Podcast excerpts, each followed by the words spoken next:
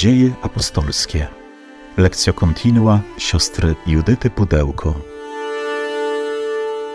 Będziemy rozważać kolejny fragment mowy Szczepana, tej apologii wiary, tej apologii, czyli obrony, tajemnicy, za którą Szczepan odda życie. Szczepan będzie chciał pokazać całą historię zbawienia prowadzoną przez Boga w Izraelu, która jest ukierunkowana na osobę Jezusa Chrystusa. On będzie chciał wykazać, dlaczego naród wybrany, tak bardzo obdarowany, odrzuci Mesjasza. Dlaczego się tak stało? Zobaczymy też za chwilę już pewne znaki, pewne ślady y, tej niewierności, tego odrzucenia, które Szczepan wychwycił ze znanej sobie historii biblijnego Izraela. I to też będzie dla nas taką nauką, że mm, wielkie grzechy, wielka niewierność, to ogromne odwrócenie się od Boga i Jego miłości, to nie jest rzecz, która się zdarza przypadkiem, jakoś tak machinalnie. Ale zobaczymy, że w historii biblijnego Izraela jest to rzeczywistość, do której dochodzi się stopniowo. Do odrzucenia Boga, do zabicia Boga, tak jak to było e, w historii biblijnego Izraela. Ale moi drodzy, tak się dzieje w historii naszej przez grzech. Do zabicia Boga nie dochodzi się przypadkowo. Tego nie robi się machinalnie. To jest cała droga oddalania się od Boga, od Jego słowa, oddalania się od Jego miłości, która ostatecznie owocuje wielkim nieszczęściem. I to dzisiaj będzie dla nas dobra nowina. Pomimo, że Szczypan będzie mówił o rzeczach bardzo trudnych, to jednak jest to słowo niosące dla nas nadzieję, niosące dla nas dobro, niosące miłość Bożą, ponieważ to słowo może nam dopomóc odkrywać wszystkie te pułapki, wszystkie te zakusy, te niebezpieczeństwa, które również mogą być obecne w naszym życiu duchowym. Poprośmy o dar słuchania, o dar skupienia, o to, aby to słowo stało się obecne w naszym sercu, w naszym życiu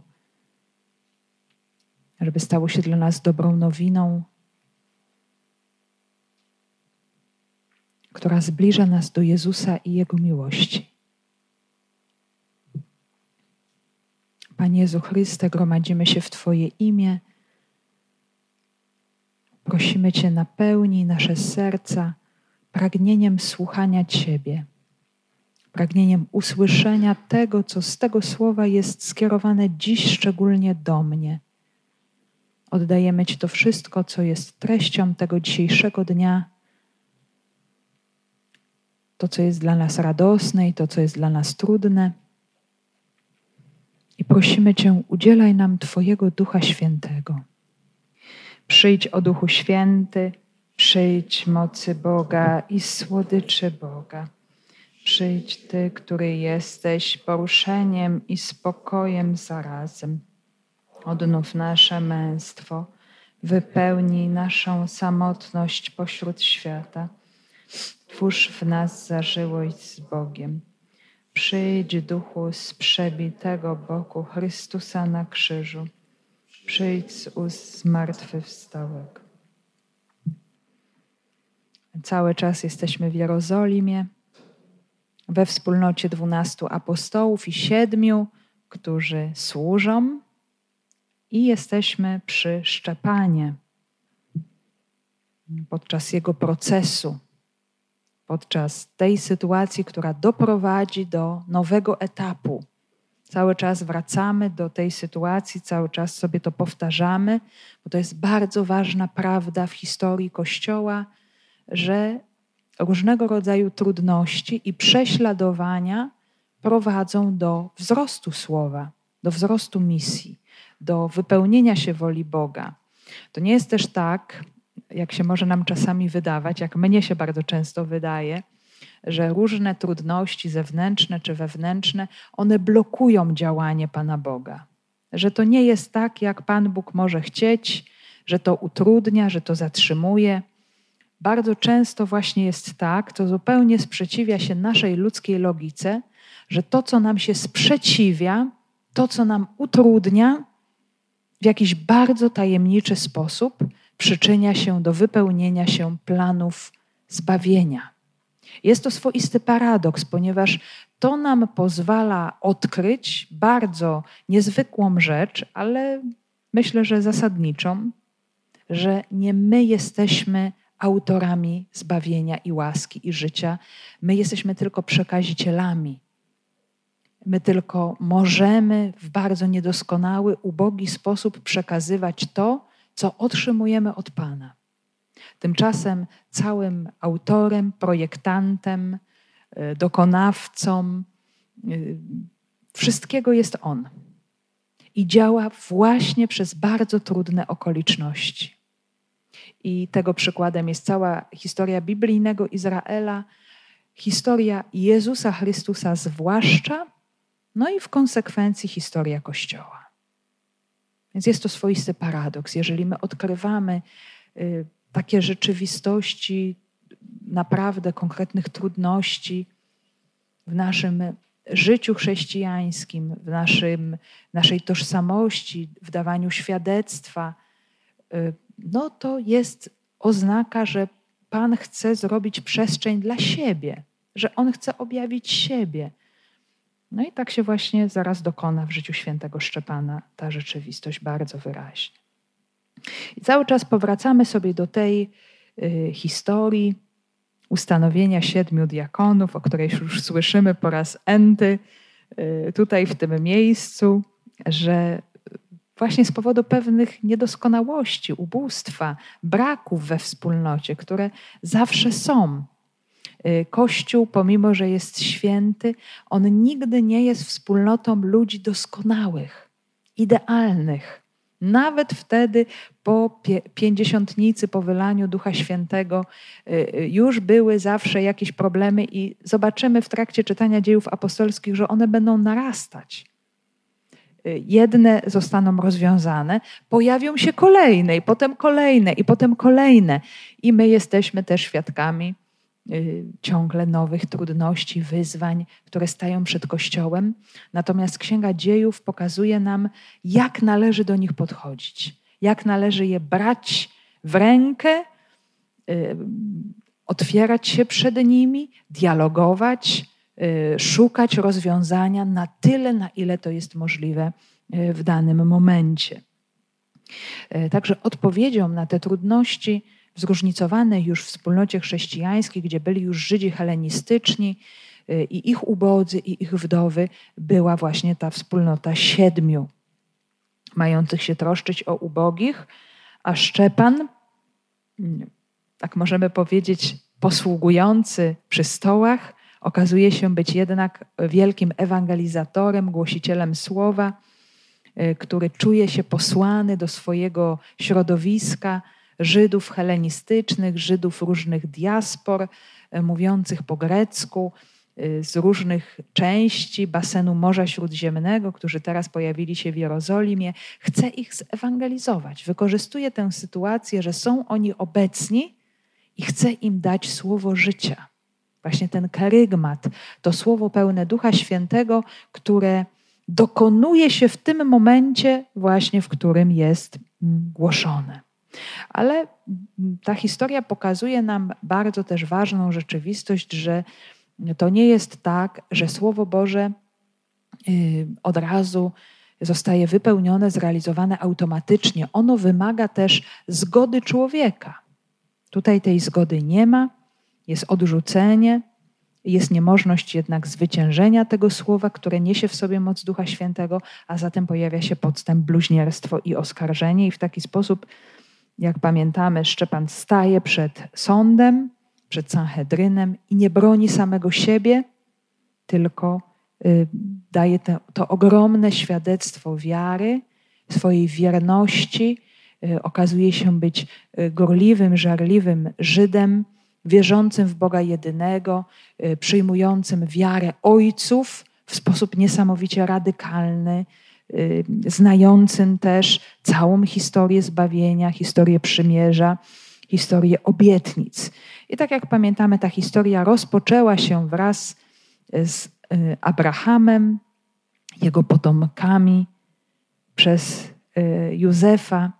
Izrael znalazł się w Egipcie i w tym Egipcie doszliśmy do Mojżesza, którego historia zawarta jest w trzech odsłonach, trzech czterdziestkach jego życia: czterdziestce egipskiej, ziemi Madian i mm, czterdziestce posługi Izraelowi w dziele eksodusu i wyprowadzenia z ziemi niewoli. I też doskonale pamiętamy to, i to jest bardzo ważne, że Mojżesz, sam Mojżesz przeszedł bardzo trudną drogę oczyszczenia, bardzo trudną drogę, podczas której Bóg przygotowywał go do tej misji, że pomimo swojego przygotowania, bycia księciem Egiptu, bycia człowiekiem wykształconym, bardzo uzdolnionym do bycia przywódcą, Mojżesz nie był gotowy, pomimo tych wszystkich darów ludzkich, możliwości, do tego, żeby pełnić tę rolę, tę misję, ponieważ bycie tym duchowym przywódcą oznaczało bycie narzędziem Boga.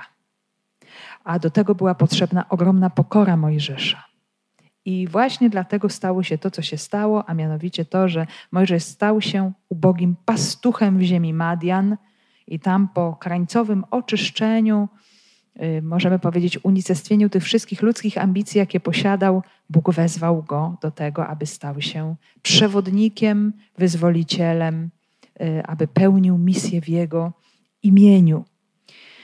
No i właśnie teraz rodzi się pytanie, co dalej. Y, Szczepan, zaraz zobaczymy, będzie snuł swoją refleksję i pokaże, że pomimo tego daru Boga, wielkich znaków i cudów, naród Izraela okaże się być niewiernym już wtedy, już na tym etapie. I ta pierwsza niewierność, i kolejne niewierności, i kolejna niewiara, i kolejne odrzucenie stopniowo i powoli doprowadzą do odrzucenia samego Boga w osobie Jego Mesjasza i Zbawiciela. Że to, co się stało w przypadku Jezusa, nie jest rzeczą przypadkową że jest to pewna historia, która się ciągnie już od bardzo długiego czasu. Właśnie, czy lud przyjmuje to, co uczynił Mojżesz, pomimo tych wszystkich wielkich znaków i cudów, czy też nie? Zaraz zobaczymy, że jednak ostatecznie to wielkie dzieło Mojżesza nie zostanie przyjęte w pełni przez niewierny lud. Także dzisiaj mm, po tej narracji dotyczącej życia Abrahama, Józefa i Mojżesza przejdziemy sobie do argumentacji, gdzie Szczepan dokona swoistego podsumowania, weryfikacji tych wszystkich łask, które y, Mojżesz otrzymał i cały Izrael otrzymał od Boga za pośrednictwem Mojżesza i y, cała ta argumentacja będzie zamknięta, dokona się konkluzja za pomocą cytatu z księgi proroka Amosa. To jest, moi drodzy, też taka e, swoista lektura rabiniczna, czy taka właśnie żydowska, gdzie e, to słowo zaczerpnięte z Tory, i my tutaj cały czas my funkcjonujemy w obrębie Tory, czyli pięcioksięgu Mojżesza, bo mówimy o księdze rodzaju, wyjścia. Cała historia Eksodusu jest przecież opisana w wyjścia i w liczb zwłaszcza. Przepisy są w Księdze Kapłańskiej, a całe podsumowanie życia Mojżesza w Księdze Powtórzonego Prawa. Więc jest to Tora, najważniejsza dla Żydów część y, świętych pism. Y, otrzymuje swoiste wyjaśnienie, podsumowanie w, drugim zbiorze Biblii Hebrajskiej, a mianowicie w zbiorze proroków. I posługując się tą metodą nauczycieli żydowskich, gdzie pismo komentowano przez pisma, gdzie łączono różne zbiory, gdzie właśnie y, zbiór proroków komentował Torę w odniesieniu też również w świetle mesjańskim, zobaczymy, że w taki sam sposób y, będzie debatował i w tejże części, i w kolejnym swoim wystąpieniu Szczepan, żeby wykazać swoim rodakom, co się tak naprawdę stało w tej historii. Więc spróbujmy się przyjrzeć kolejnym wersetom dziejów, z dziejów apostolskich. Tego właśnie Mojżesza, którego wyparli się, mówiąc: Któż ciebie ustanowił panem i sędzią? Tego właśnie Bóg wysłał jako wodza i wybawcę pod opieką anioła, który się mu ukazał w krzewie. On wyprowadził ich, czyniąc znaki i cuda w ziemi egipskiej, nad Morzem Czerwonym i na pustyni przez lat czterdzieści. Ten właśnie Mojżesz powiedział do potomków Izraela: Proroka jak ja wzbudzi wam Bóg spośród braci waszych.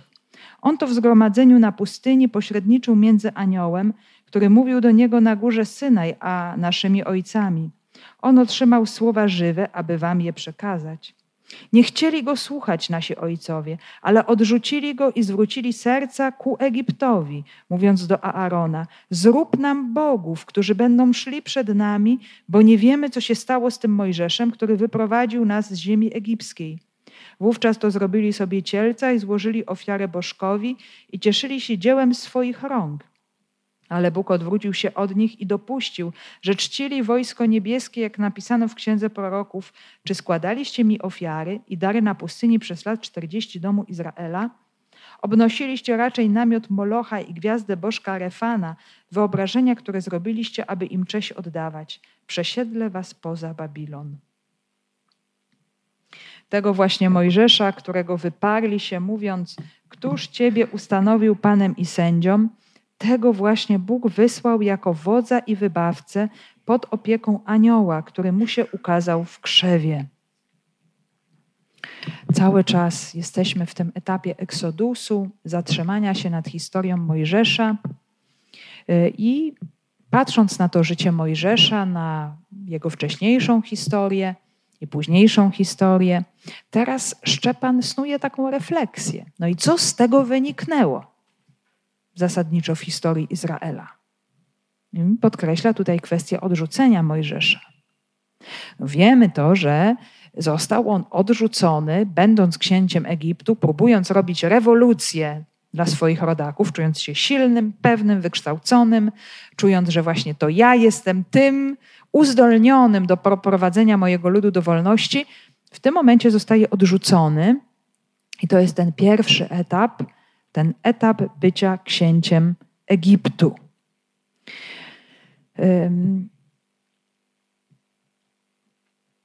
Ale jest i dalszy etap. Lud dalej wątpi, nawet wtedy, kiedy sam Bóg właśnie tego Mojżesza uczynił pośrednikiem.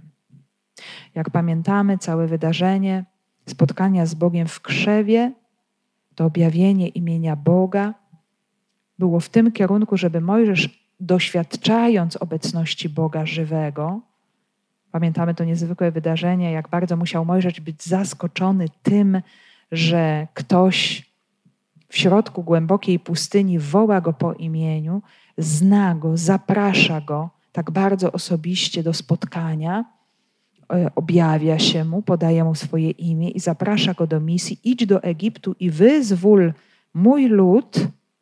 I Mojżesz, pomimo wielkich oporów, jest posłuszny, i również to spotyka się z nieprzyjęciem, z ostatecznym nieprzyjęciem ze strony e, Izraela. Są oczywiście tutaj też takie bardzo ciekawe mm, elementy, różnych tradycji, interpretacji, że Mojżesz właśnie jest tutaj prowadzony przez anioła, że ten anioł pośredni, który mu się ukazuje, y, w tym rozumieniu oczywiście, y, że jest to ktoś, kto pośredniczy pomiędzy Bogiem i Mojżeszem, Bogiem i ludem.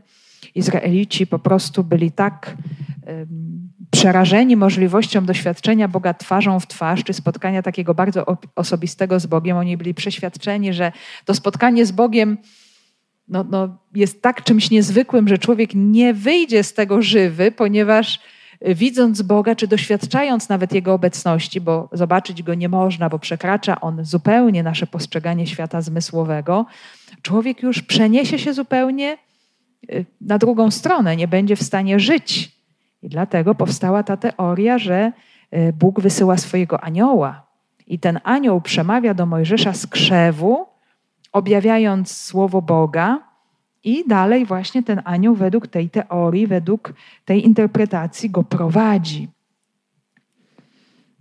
Mm, więc wódz, wybawca, to, to są już właśnie te terminy, które również wskazują na misję Jezusa. To jest też, moi drodzy, bardzo ciekawe, że teraz tutaj w tej interpretacji, w tej weryfikacji, którą przedstawia Szczepan Sanhedrynowi, wszystko to, co teraz usłyszymy, z jednej strony opisuje nam misję Mojżesza, a z drugiej strony w bardzo subtelny sposób odnosi się do tego, kim będzie Jezus, kim będzie ten nowy prawodawca, nowy pośrednik, ten ostateczny wybawiciel. Jeżeli tutaj Bóg ustanawia Mojżesza właśnie tym wodzem i wybawcą Izraela, to jest to już zapowiedź tego ostatecznego wodza i wybawcy Izraela. Że jest to historia bardzo zdecydowanie ukierunkowana. On wyprowadził ich, czyniąc znaki i cuda w ziemi egipskiej nad Morzem Czerwonym i na pustyni przez 40 lat. I to jest bardzo syntetyczna wypowiedź, która nam ukazuje i przedstawia Mojżesza jako cudotwórcę. Po co są te cuda? W jakim celu te cuda? Oczywiście one nie są celem samym w sobie, ale one mają pokazać, mają dać poznać i samemu Izraelowi, że Bóg do nich przychodzi, i mają pokazać też Egipcjanom, z kim mają do czynienia. O, bardzo jest to przedziwna sprawa, moi drodzy, cała, cały konflikt. Mojżesz, faraon, Skąd on się wziął? No, wziął się stąd, że Mojżesz przychodzi w imieniu Boga do faraona i mówi: Wypuść mój lud, ponieważ to mi nakazuje mój Bóg. A faraon mówi tak: No ale ja nie znam waszego Boga. Ja znam moich bogów Egiptu, takiego, takiego, takiego, ale kim jest ten wasz Bóg, to ja nie wiem. Więc z jakiej racji ja mam go słuchać? No i moi drodzy, rozpoczyna się seria znaków i cudów, które są tylko i wyłącznie po to, żeby pokazać Egiptowi, a zwłaszcza faraonowi, kim jest Bóg, o którym mówi Mojżesz. Kim on w ogóle jest, dlaczego go należy słuchać. I pojawiają się te znaki, które e, najpierw mm, oczywiście dotyczą, oczywiście mają być wiarogodnością Mojżesza, ale dotyczą różnych etapów, bo najpierw dotyczą samego Egiptu, czyli będą to plagi, które bardzo dobrze znamy, dziesięć plag egipskich, które są takim stopniowym objawianiem się mocy Boga, o którym mówi Mojżesz, czyli Boga Izraela w naturze. Jeżeli dzieją się jakieś rzeczy, oczywiście, które były znane też na tych terenach, Y, zmiany naturalne dotyczące świata zwierząt, świata natury. Y, czyli ten Bóg Mojżesza jawi się ktoś, kto kontroluje, kto panuje nad naturą, kto wyznacza jej bieg. Y, oczywiście te wszystkie rzeczywistości my jesteśmy sobie w stanie nawet wytłumaczyć w bardzo naturalny sposób. Tylko nie jesteśmy sobie w stanie wytłumaczyć, dlaczego one się pojawiają właśnie w tym momencie, a nie innym. Właśnie wtedy, kiedy Mojżesz mówi. Dzieją się te zwykłe, niezwykłe znaki. Jest jeszcze bardzo ciekawym y, to, że y, wszystkie te fenomeny naturalne, one w jakiś sposób uderzają w religijność Egiptu, która była bardzo związana z naturą, gdzie czczono Nil, gdzie czczono różne y, bóstwa mające wyobrażenia zwierząt, mające odniesienie do ciał niebieskich, do sił natury. I w tym momencie na słowo Mojżesza te siły natury, ten świat zwierząt, ten Nil obracają się przeciwko Egipcjanom. Właśnie tylko po to, żeby pokazać, to nie są bóstwa prawdziwe. To są siły natury, y, których Panem jest ten Bóg, o którym mówi Mojżesz. Bóg prawdziwy, Bóg jedyny. Więc y, czy Nil zmienia się w krew, czy pojawia się plaga żab, symbol bogini płodności, czy pojawia się pomór bydła. Przecież czczono y, święte krowy w Izraelu. Bogini Hator miała głowę krowy. Czy w końcu zalegają ciemności, czyli coś, co uderza w Boga Słońca, Amona Ra. Wszystko to ma pokazać, że jest ktoś bardzo konkretny, kto panuje nad y, wyobrażonymi przez Egipcjan bóstwami. Ale to, jak wiemy doskonale, nie przekonało Egipcjan. Pomimo, że drżeli pod naporem tych plag, cierpieli z ich powodu, to serce faraona y, odpowiadało ostatecznie twardością, niechęcią. To była pewna odpowiedź na to słowo Boga, które Bóg kierował również do Egipcjan. Zobaczmy, to jest bardzo niezwykła rzecz, ponieważ to słowo Boga kierowane do człowieka może być czasami bardzo twarde, gdzie Bóg chce powiedzieć coś bardzo mocnego. Otwórz oczy. Zobacz, że jesteś w jakiejś idolatrii, w jakimś fałszu. Wyjdź z tego, to nie jest właściwa droga. I to, to była taka właśnie bardzo mocna odpowiedź, którą Bóg dawał Egipcjanom, żeby ich nawrócić. Także plagi też między innymi służyły nawróceniu y, Egiptu. Ale przynajmniej w tej odpowiedzi oficjalnej ze strony faraona, bo nie wiemy, jak Egipcjanie na to wszystko reagowali, na pewno bardzo cierpieli. Faraon nie chciał w swej pysze uznać, że ktoś może być większy ponad niego samego i ponad te bóstwa, które były mu znane. Więc y, to, to już nam pokazuje taką drogę zatwardziałości serca ludzkiego, że człowiek bardzo często nie potrafi przeczytać znaków, które Bóg daje. A one służą, one są zaproszeniem zawsze do nawrócenia, do zmiany. I Bóg chciał nawrócić Egipt przez te znaki. A Egipt odpowiadał zatwardziałością. No i efekt był taki, jaki po prostu też był. Y, właśnie, więc były te cuda i znaki w ziemi egipskiej, potem nad Morzem Czerwonym. Kolejny etap to już jest to już ten moment nocy paschalnej, wyjścia, kiedy naród wychodzi, idzie, y, nie wiedząc dokąd idzie, Mojżesz prowadzi, y, znajdują się przy zbiornikach wody, no i podąża za nimi pościg rydwanów Egiptu, faraona. I oni znajdują się w sytuacji bez wyjścia, bo z jednej strony mają wodę, z drugiej strony mają rydwany faraona, czyli czy z jednej, czy z drugiej strony czeka ich śmierć. I tutaj się dokonuje to wszystko, o czym doskonale wiemy. Mojżesz woła do Boga, Bóg mu każe wyciągnąć rękę i otwiera mocą Boga, słowem Boga, drogę tam, gdzie jej nie było. Robi coś absolutnie niezwykłego. Mm, moi drodzy, mm, to otwarcie drogi przez morze, cokolwiek by to nie było, my możemy się zastanawiać nad teoriami, że to było prawdopodobnie jezioro pełne trzcin, słodka woda, y, nie jakieś wielkie Morze Czerwone, tylko pewne duże, może duże zbiorniki wody, ale ta woda zawsze budziła jakiś lęk i grozę. To już nie jest absolutnie najważniejsze, ale, ale najważniejsze jest to, że stało się coś, czego nikt się nie spodziewał, że Bóg się objawił jako ten działający, aktywny, ratujący w historii swojego ludu. I moi drodzy, jest to na tyle mocne doświadczenie, że ono praktycznie ukonstytuowało całą wiarę biblijnego Izraela i ostatecznie też przyczyniło się do tego, że to nasze odkupienie dokonane w Jezusie Chrystusie jest złączone z rzeczywistością Paschy, właśnie tego przejścia, właśnie tego doświadczenia, tego wyzwolenia, tego y, przejścia przez wodę, które ocala. No to jest rzeczywistość naszego chrztu. To jest zanurzenie się w wodzie, która nas ocala, która wprowadza nas, wyprowadza nas z niewoli. I oni tego doświadczyli. To było niemożliwe wyjść, wyjść z tego potrzasku. Tu było wojsko faraona, tutaj była woda. Tak czy inaczej czekała nas śmierć, albo z jednej, albo z drugiej strony. I stało się coś, o czym nam się nie śniło. I to jest, moi drodzy, doświadczenie zbawienia. To jest wielki cud.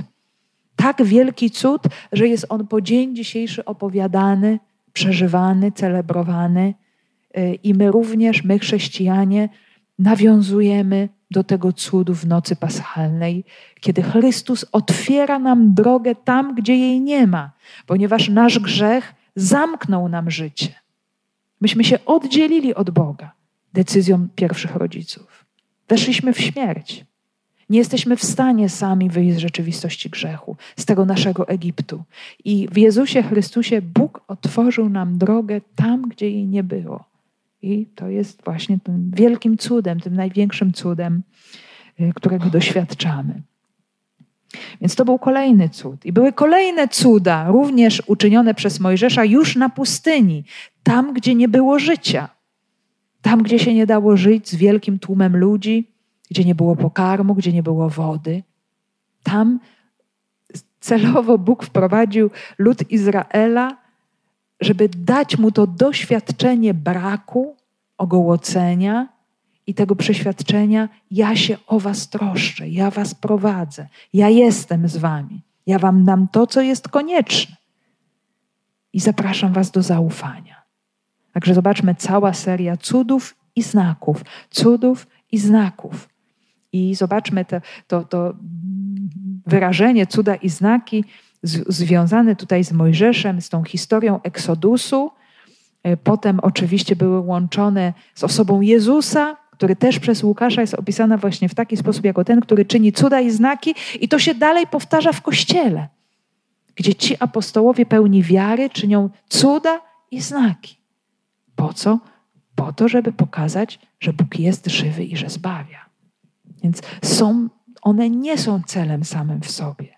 I nie jest dobrze, jeżeli człowiek się na tym zatrzymuje, koncentruje i jeżeli nie ma cudów i znaków, nie wierzy. Ale one są po to, żeby człowieka otworzyć na wiarę. Ona jest dopiero y, tą rzeczywistością, która nas podłącza pod to życie Boże. Y, więc przypomina nam Szczepan o tych wszystkich cudach i znakach, w tych różnych etapach eksodusu, od wyjścia z Egiptu, przez przejście przez morze, przez drogę na pustyni. I nie tylko to. Mojżesz jawi się również nie tylko jako cudotwórca, ale też jako prorok. Ten właśnie Mojżesz powiedział do potomków Izraela: Proroka, jak ja wzbudzi wam Bóg spośród braci waszych. I mamy tutaj cytat z Księgi Powtórzonego Prawa z rozdziału 18. Mm, to są wersety od 15 do 18, ale szczególnie 15 i 18, kiedy mamy taki tekst, możemy powiedzieć, bardzo mesjański, gdzie mamy tekst, który zapowiada nowego Mojżesza. I jak doskonale wiemy, dla Szczepana jest to bardzo ważne bo on tutaj nam nawiąże poprzez to słowo wypowiedziane przez Mojżesza, obecne w pięcioksięgu, w Torze. Y, jest to już konkretne słowo, które nam nawiązuje do osoby Jezusa Chrystusa. Pan Bóg Twój wzbudzi dla Ciebie proroka spośród Twoich braci, podobnego do mnie. Jego będziesz słuchał. Właśnie o to prosiłeś Pana Boga swego na chorebie w dniu zgromadzenia. Niech więcej nie słucham głosu Pana Boga mojego i niech już nie widzę Jego wielkiego ognia, abym nie umarł.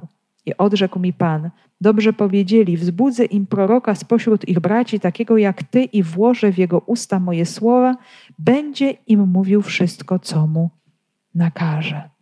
Potrzeba pośrednika. Nie tylko Mojżesz, ale potem również ktoś, kto przechodzi po Mojżeszu. Więc Księga Powtórzonego Prawa zapowiada. Zobaczmy, my mamy w Biblii bardzo dużo proroctw mesjańskich, gdzie ten prorok jest ukazany, gdzie ten Mesjasz jest ukazany na różne sposoby. Y, najczęściej jest identyfikowany z królem Dawidowym, potomkiem Dawida. To są najczęstsze obietnice mesjańskie. Natomiast tutaj mamy kogoś podobnego do Mojżesza, prawodawcę, pośrednika, ale również proroka. Pan Bóg wzbudzi dla ciebie proroka, czyli kogoś, kto będzie głosił słowo. To jest kolejna bardzo charakterystyczna cecha e, łącząca Mojżesza z Jezusem. I też jeszcze inny szczegół, bardzo, bardzo nowotestamentowy w tej wypowiedzi e, Szczepana, e, która nawiązuje oczywiście do Księgi Powtórzonego Prawa, nam ją cytuję w wersji greckiej, że ten prorok będzie wzbudzony przez Boga. I tutaj w tekście greckim Księgi Powtórzonego Prawa pojawia się czasownik anistemi. Jest to czasownik, jeden z dwóch, opisujących zmartwychwstanie. Wiesz, moi drodzy, nie było w czasach Jezusa, w czasach Nowego Testamentu teologicznego terminu technicznego, który by nam opisał zmartwychwstanie. Po prostu nie było takiego słowa. I Nowy Testament posługuje się dwoma zwykłymi, przyziemnymi, codziennymi terminami egeiro i anistemi, które oznaczają podnieść, obudzić, czy anistemi po, właśnie wzbudzić, podnieść, postawić dla opisania zmartwychwstania. Że tutaj użycie też tego terminu tego czasownika anistem i w odniesieniu do przyszłego nowego proroka na wzór Mojżesza jest jakąś zapowiedzią przyszłego zmartwychwstania tego proroka, czyli Jezusa Chrystusa. On to w zgromadzeniu na pustyni pośredniczył między aniołem, który mówił do niego na górze Synaj, a naszymi ojcami.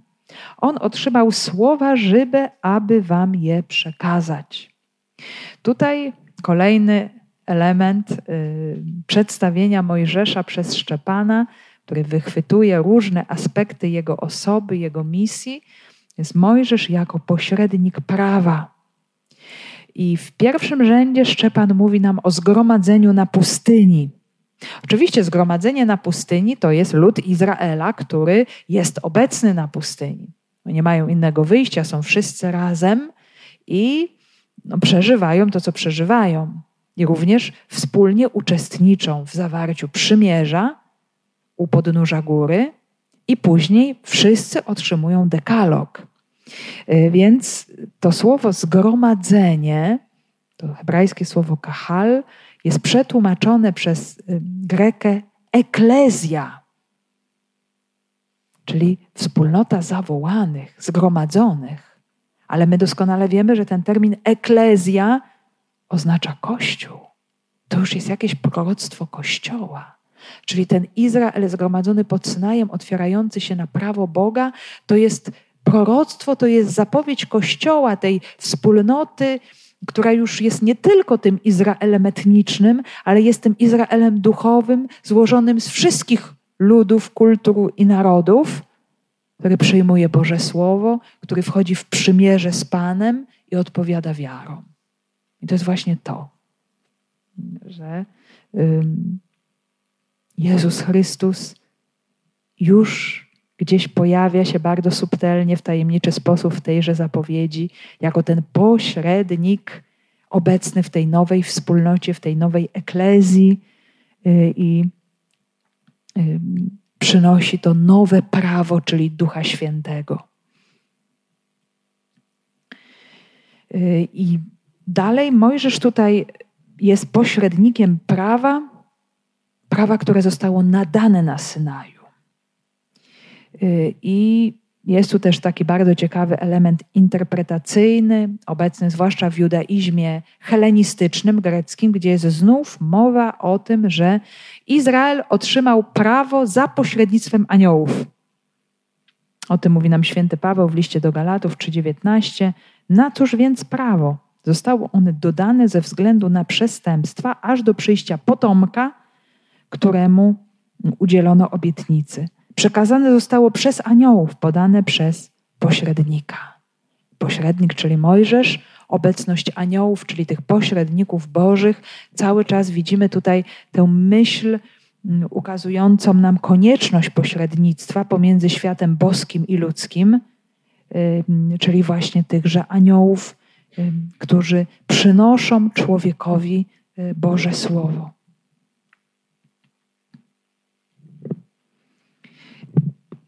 I w jaki sposób to prawo zostało nadane. Tutaj w tych słowach Szczepana jest bardzo też ciekawe. Y, Mojżesz otrzymuje słowo, słowa żywe. On to w zgromadzeniu na pustyni pośredniczył między aniołem, który mówił do niego na górze Synaj, a naszymi ojcami.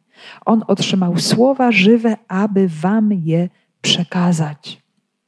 Więc dalej w tym pośrednictwie prawa y, to słowo przymierza, słowo prawo zostaje nazwane słowami żywymi.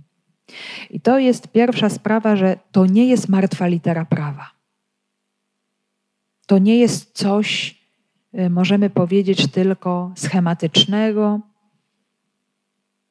jakiś przymus, jakaś martwa litera, bo to uczynili sprawa ludzie niestety, ale prawo, tutaj możemy je y, utożsamić w jakiś sposób z dekalogiem, z dziesięcioma słowami, jest to obietnica Boga dla strzeżenia życia.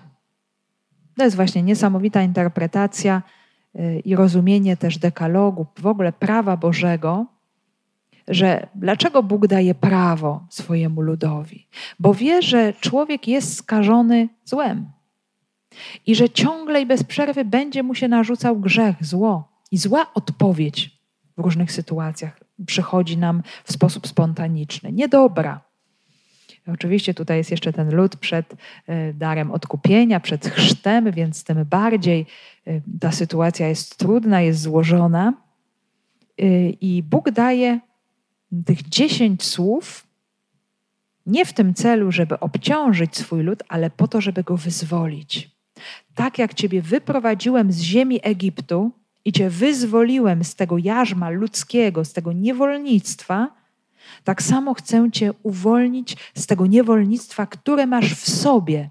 I czym jest to niewolnictwo? Tym niewolnictwem, moi drodzy, największym jest czynienie zła. Największym zniewoleniem, największym ciężarem, które możemy przeżywać w naszym życiu, nie są te wszystkie różne uwarunkowania, których doświadczamy tak czy inaczej, ale zło, które nas obciąża, które nas deformuje, które nas rani i które nas oddala od Pana. To jest to największe niewolnictwo.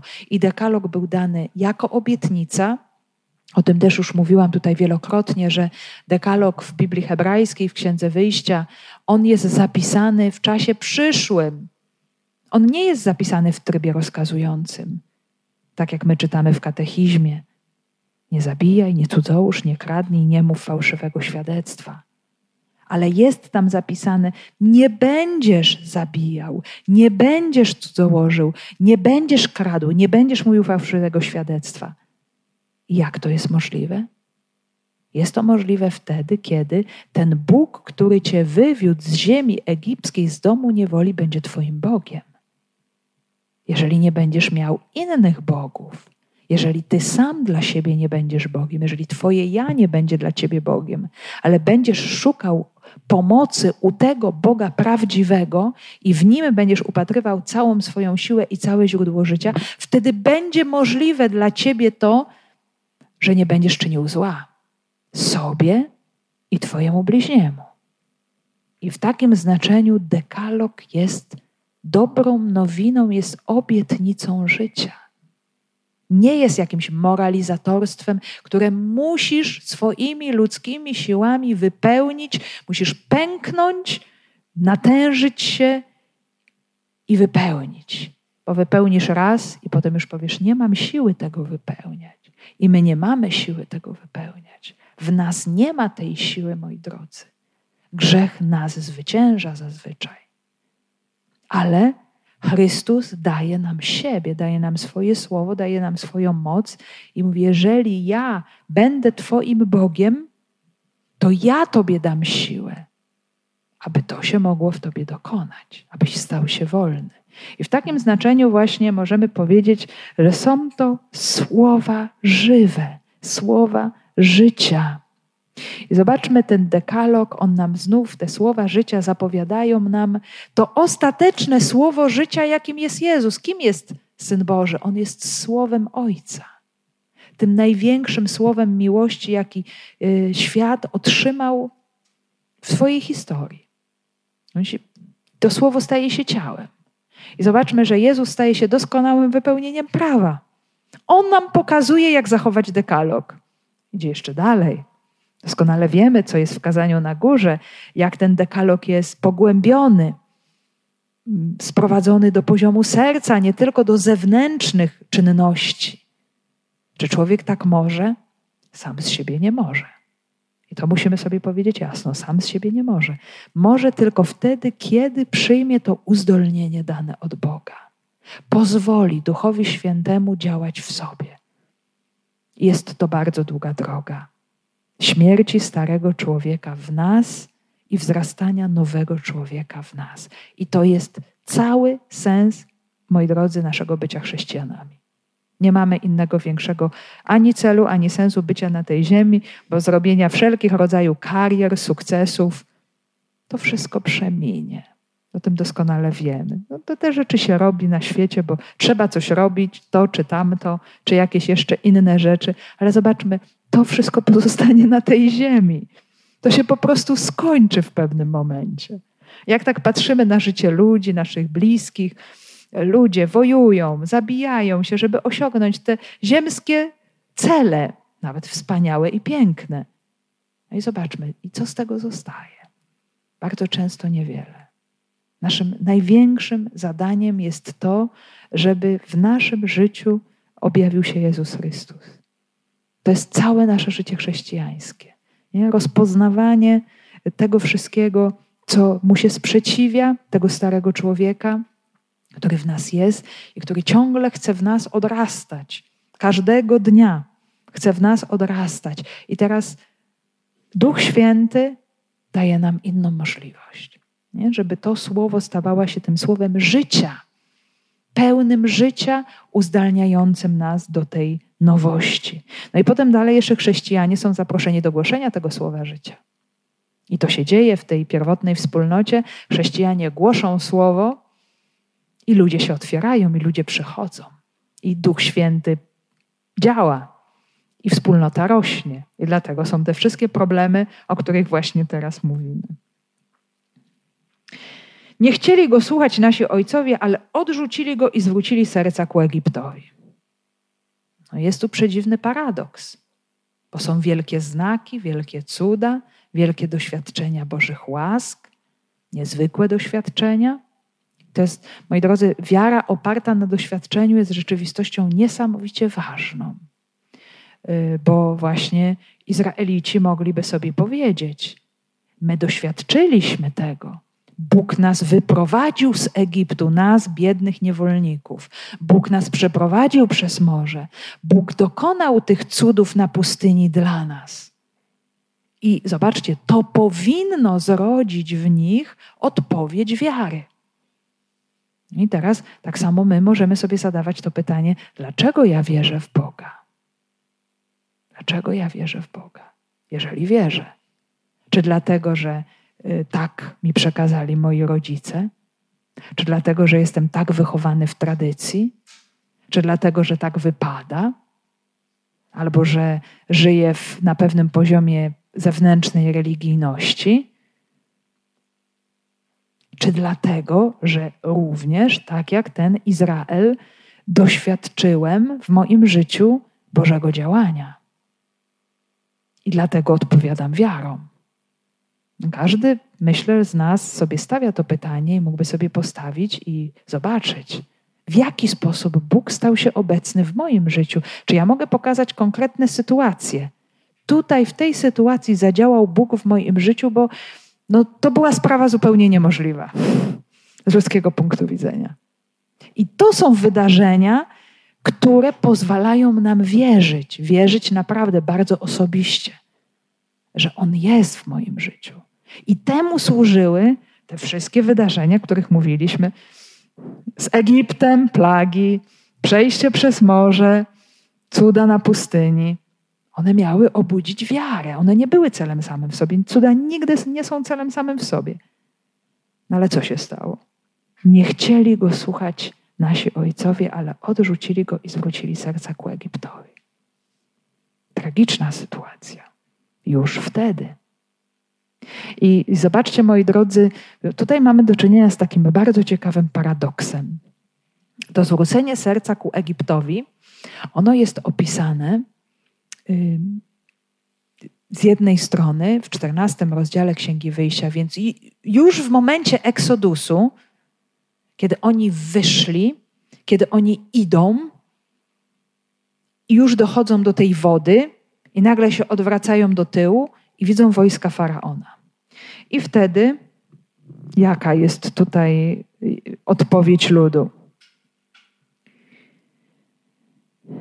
A gdy przybliżył a gdy się przybliżył faraon, Izraelici podnieśli oczy i ujrzawszy, że Egipcjanie ciągną za nimi, ogromnie się przerazili.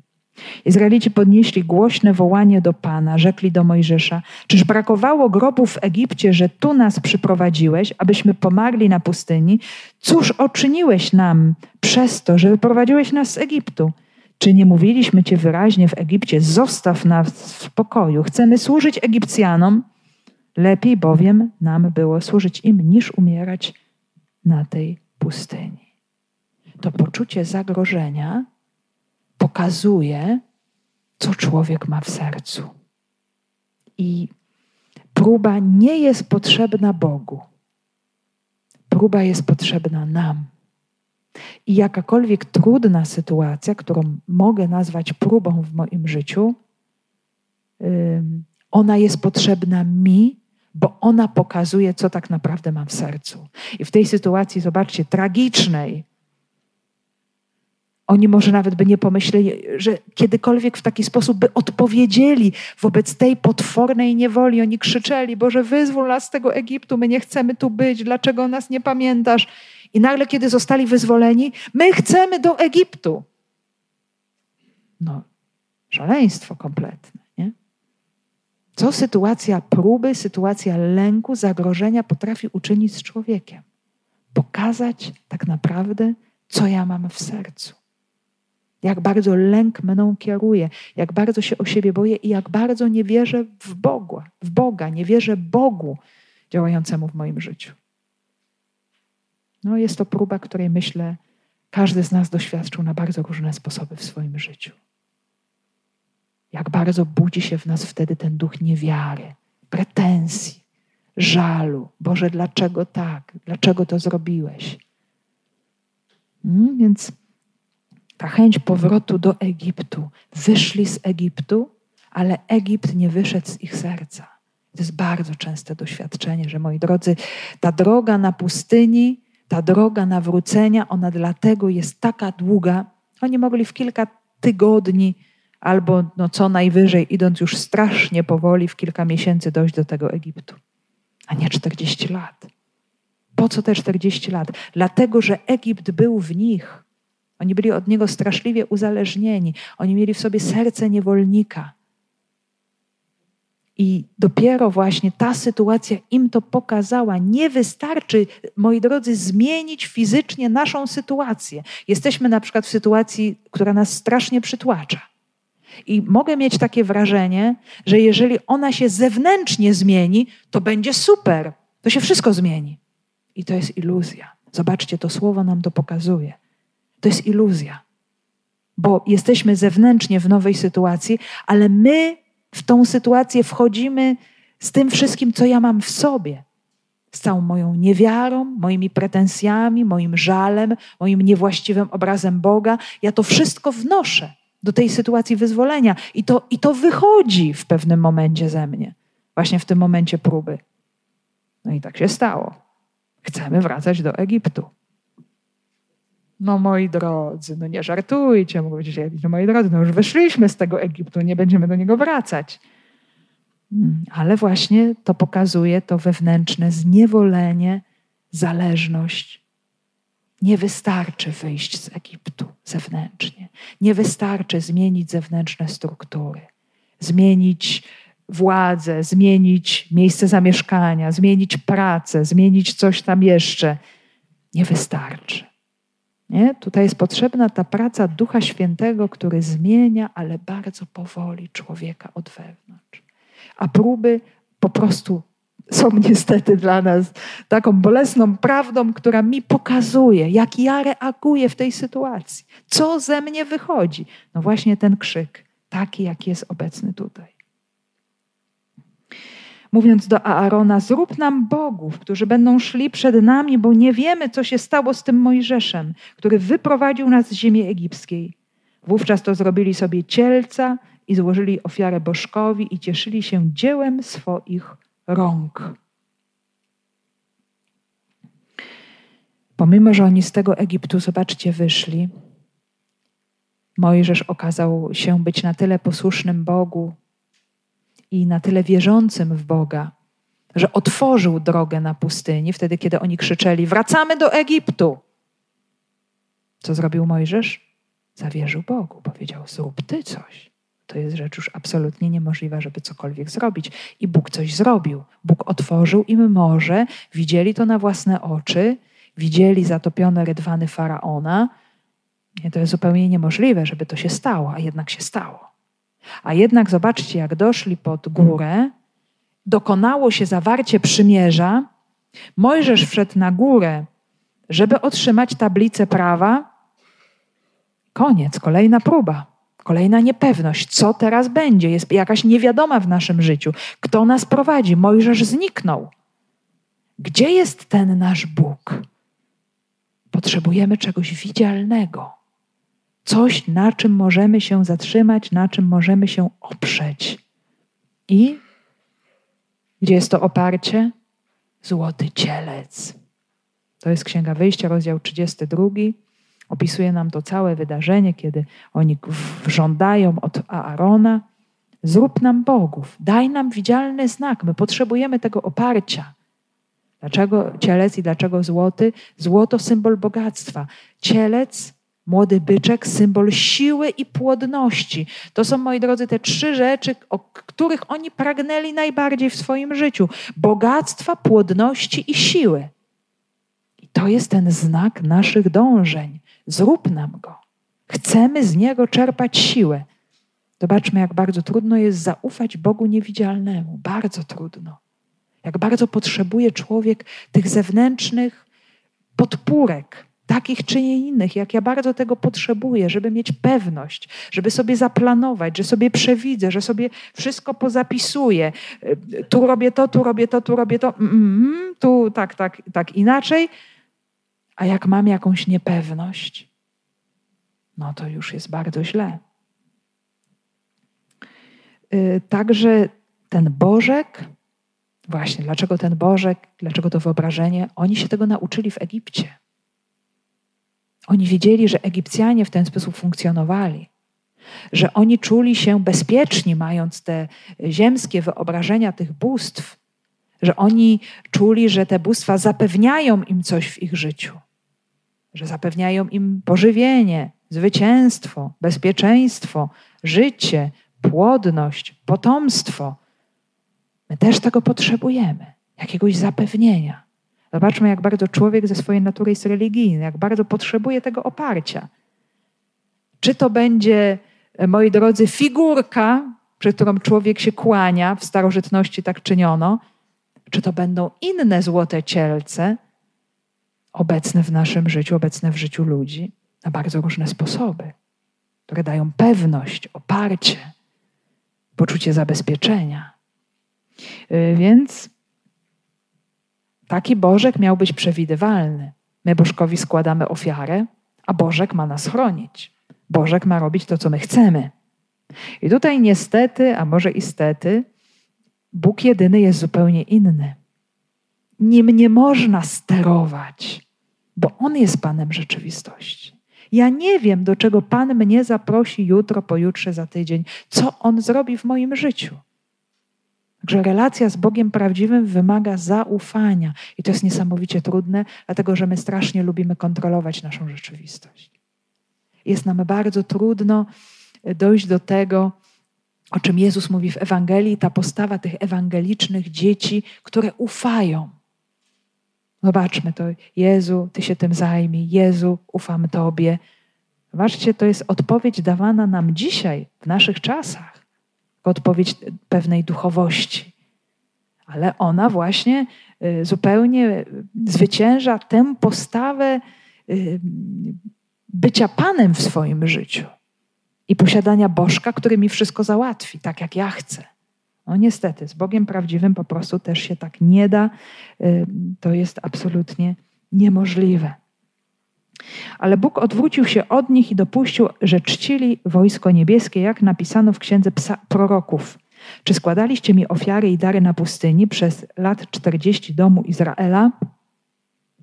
I ten fragment już tutaj Szczepan doprowadza do swoistej konkluzji w bardzo taki też niezwykły sposób, ponieważ komentuje to wszystko, co powiedział do tej pory, mówiąc o wędrówce Izraela mm, Egi z Egiptu i po pustyni, posługując się księgą proroka Amosa 5, 25 do 27, oczywiście w wersji greckiej, komentując czy mm, jeszcze przerabiając ten tekst po swojemu. Cytował go z głowy, jak czasami nam się zdarza e, jakiś tekst sobie powtarzać z pamięci, na tyle na ile potrafimy, i interpretuje go właśnie do tej sytuacji zarówno Izraela chodzącego po pustyni, Izraela w czasie proroka Amosa i Izraela swojego czasu. Więc y, o czym ten tekst księgi Amosa mówi? W ogóle o czym mówi księga Amosa? Jest to jeden z proroków mniejszych ze zbioru dwunastu proroków. Jest to jeden z najwcześniejszych proroków mm, okresu proroków pisarzy czyli tych proroków okresu literackiego, bo jest to ósmy wiek przed Chrystusem. Jest to prorok państwa północnego, Królestwa Izraela, który bardzo mocno uderza w rzeczywistość niesprawiedliwości społecznej. I uważa, Amos, to jest jego bardzo mocna i typowa teza, że Izraelici zniszczyli przymierze, przymierze synajskie poprzez niesprawiedliwość społeczną. Co to znaczy?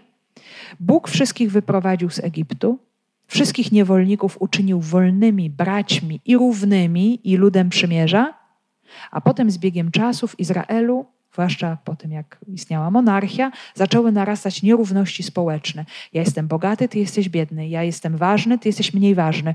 Ja ciebie tutaj będę oszukiwał, żeby osiągnąć swoje. I dla Amosa jest to gwałt wobec przymierza z Bogiem. Jest to uderzenie w samego Boga. Uderzając w ubogiego, niszcząc ubogiego, uderzasz w Boga prawdziwego i w Jego przymierze. I patrząc na tą swoją sytuację, bo moi drodzy, ten Izrael był bardzo religijny wtedy. To nie jest tak, że oni byli tacy ateiści, poganie, ale oni byli bardzo pobożni. Oni składali ofiary, rytuały, modlitwy, pielgrzymki, różnego rodzaju święta, a przy okazji tłukli pięścią swojego ubogiego sąsiada. No i w kontekście takiej rzeczywistości, takiej fałszywej religijności, Amos mówi: Czy składaliście mi ofiary i dary na pustyni przez lat 40 domu Izraela? No nie. No wcale tego kultu nie było. Najpierw y, patrzymy na to pytanie, które zadaje mm, prorok o rzeczywistość Izraela wychodzącego z Egiptu i chodzącego po pustyni. Czy wtedy był ten kult Izraela już w tym znaczeniu kultu ofiarniczego? Pamiętamy, że się ten kult ofiarniczy, to znaczy ten kult się w ogóle tworzył wtedy też, bo Zwróćcie uwagę, że Księga Wyjścia daje nam mnóstwo przepisów dotyczących, jak zrobić namiot, jak zrobić arkę, jak zrobić drążki, jak zrobić szczypce, kadzielnice, menorę, wszystkie te rzeczy. Czyli przygotować się do tej rzeczywistości kultu, czyli służby Bogu prawdziwemu. Wyszliście od służby idolom i teraz macie służyć wolności Bogu prawdziwemu i liturgia, ten kult jest tego wyrazem. Ale nie ma mowy o tych ofiarach. Bóg nie wymagał ich na tym etapie. Czyli można składać ofiary i zupełnie nie żyć tą rzeczywistością, na którą one wskazują. I może człowiek stać się tak zatwardziały na Boga, i mu się wydaje, to jest, moi drodzy, straszna pułapka ludzi pobożnych, nas wszystkich. Straszna pułapka, mnie i każdego z nas Że my możemy zewnętrznie być bardzo pobożni i religijni, a w niektórych sytuacjach możemy się zachowywać zupełnie jakby wbrew temu wszystkiemu, w co wierzymy. Więc Izrael nie składał. No i czy coś się stało? Bóg wtedy prowadził bezpośrednio Izraela, dawał słowo, dawał przymierze, dokonywał znaków, dokonywał cudów, zapraszał do tej równości, do tej sprawiedliwości społecznej. A oni się odwrócili, a oni czcili bożki, czyli nie szukali pomocy, zrobili sobie tego cielca w odpowiedzi na to wszystko. I co się wtedy stało? Czcili wojsko niebieskie, czyli czcili jakieś po prostu wyimaginowane bóstwa. Dlaczego? Bo od tego złotego cielca, moi drodzy, to się wszystko tylko pogarszało. Tylko było gorzej. Yy, może być cielec, a mogą być i jakieś inne bóstwa. I człowiek, który się odwraca od Boga prawdziwego, mnoży te różnego rodzaju zależności od różnych bóstw. No więc ta niesprawiedliwość społeczna, w której później zaczęli Izraelici, możemy powiedzieć, się wykazywać, co ona pokazywała? Ich bałwochwalstwo w rzeczywistości.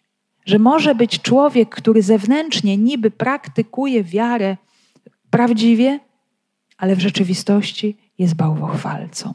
Hmm? Więc jest to tego rodzaju swoista zależność, która nie dotyczyła jedynie jednego wydarzenia ze złotym cielcem, ale okazała się być rzeczywistością bardzo, bardzo głęboką i bardzo mocno obecną. Obnosiliście raczej namiot Molocha i gwiazdę Bożka Refana. Wyobrażenia, które zrobiliście, aby im cześć oddawać, przesiedlę was za to poza Babilon. To jest cały czas cytat z księgi proroka Amosa. Y, I Choć najpierw Amos wychodzi od tego pytania dotyczącego wyjścia z Egiptu, to teraz już mówi o czasie późniejszym, właśnie o tym rozwoju tego bałwochwalstwa. O tych obcych bożkach. To jest też taka ciekawa rzecz, bo Biblia hebrajska mówi w księdze Amosa o Sikucie i Kijunie, zupełnie jakichś dziwnych, mało znaczących bożkach babilońskich. A Septuaginta, grecka wersja Amosa, wymienia inne bóstwa. Tutaj właśnie zacytowane przez Szczepana. Molocha, który jest nienasycony, Moloch, kananejski bożek słońca i nieba, któremu trzeba było składać ofiary nawet z ludzi, i Refana. To był bożek poświęcony planecie Saturn. Jakieś takie zupełnie ten Refan pomniejsze też bóstwo, ale widocznie takie zdarzenie miało miejsce. E, więc chodzi o to, że ten złoty cielec, moi drodzy, to był początek wejścia w bałwochwalstwo. I Szczepan tu wykazuje, wy się szczycicie tym wszystkim, wy się szczycicie wielkim, wielką historią. Zobaczcie, czym to zaowocowało później. Bałwochwalstwem, które się powiększało. Najpierw był cielec, potem były jakieś inne bożki. E, no i właśnie jest to bardzo e, trudne stwierdzenie, że Pan Bóg ich wydał pozostawił, odwrócił się od nich, po prostu pozostawił ich. Wybierasz to, ja ci się nie narzucam, ja ci daję wolność. Wybierasz bożki, wybierz i zobacz, jakie będą tego konsekwencje. Więc oczywiście konsekwencją zawsze była zniewolenie, zależność, lęk, śmierć itp. itd. Wchodzenie w zależności również od obcych narodów. No i ostatecznie dla Izraela to się skończyło przesiedleniem poza Babilon. Y, w księdze Amosa y, w hebrajskiej wersji jest mowa o przesiedleniu poza Damaszek, to znaczyło do Asyrii, czyli to się odnosiło do państwa północnego, do którego głosił Amos jeszcze w VIII wieku, bo oni byli wywiezieni do Asyrii. Natomiast y, Szczepan mówi już do, w Jerozolimie do Judejczyków, którzy w dalszym ciągu też popełnili te same błędy i byli przesiedleni do Babilonii. Czyli odwracając się od Boga prawdziwego, tracisz wolność, tracisz życie, tracisz wszystko. Nie? Ta niewola babilońska, ona jest symbolem bycia w oddaleniu od Boga, w oddaleniu od Jego miłości. Nie wchodzisz w tę rzeczywistość bałwochwalstwa, bożków, która jest tak naprawdę śmiercią. Nie jesteś w ziemi obiecanej, nie jesteś przy Nim. Także konkluzja, moi drodzy, tego jest taka, że człowiek oddalając się od Boga zawsze wchodzi w jakieś zależności i niewolę. Dlaczego? Bo my nie potrafimy mieć serca pustego. Jeżeli w tym sercu nie ma Boga prawdziwego, który wszystko od razu automatycznie porządkuje. Bóg, Jego słowo, Jego sakramenty, yy, sakrament pojednania wprowadzają porządek do naszego życia. Wszelkiego rodzaju niewolę, zależności wprowadzają chaos w nasze życie, śmierć w nasze życie, nieszczęście. Oczywiście są te pozory, że to jest wszystko pięknie, ładnie, wspaniale, że to nam coś da, ale jest to rzeczywistość pozorna, rzeczywistość iluzji. I Szczepan właśnie to, już kończąc, zwróćmy na to uwagę, chciał pokazać nam, że do tego odrzucenia Mesjasza dochodzi się stopniowo. Że to nie jest rzecz, którą Izrael zrobił, tak jak powiedziałam na początku, machinalnie, bez powodu w biegu. Że to jest powód obecny w historii. I to, moi drodzy, też jest dla mnie i dla nas dzisiaj jakaś ogromna lekcja, że warto jest przyglądać się naszemu życiu, naszej historii.